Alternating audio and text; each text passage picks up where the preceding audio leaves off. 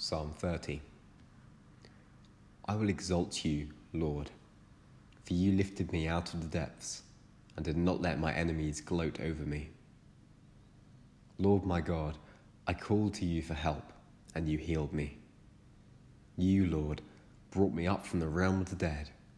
You spared me from going down to the pit. Sing the praises of the Lord, you his faithful people. Praise his holy name. For his anger lasts only a moment, but his favour lasts a lifetime. Weeping may stay for the night, but rejoicing comes in the morning. When I felt secure, I said, I will never be shaken.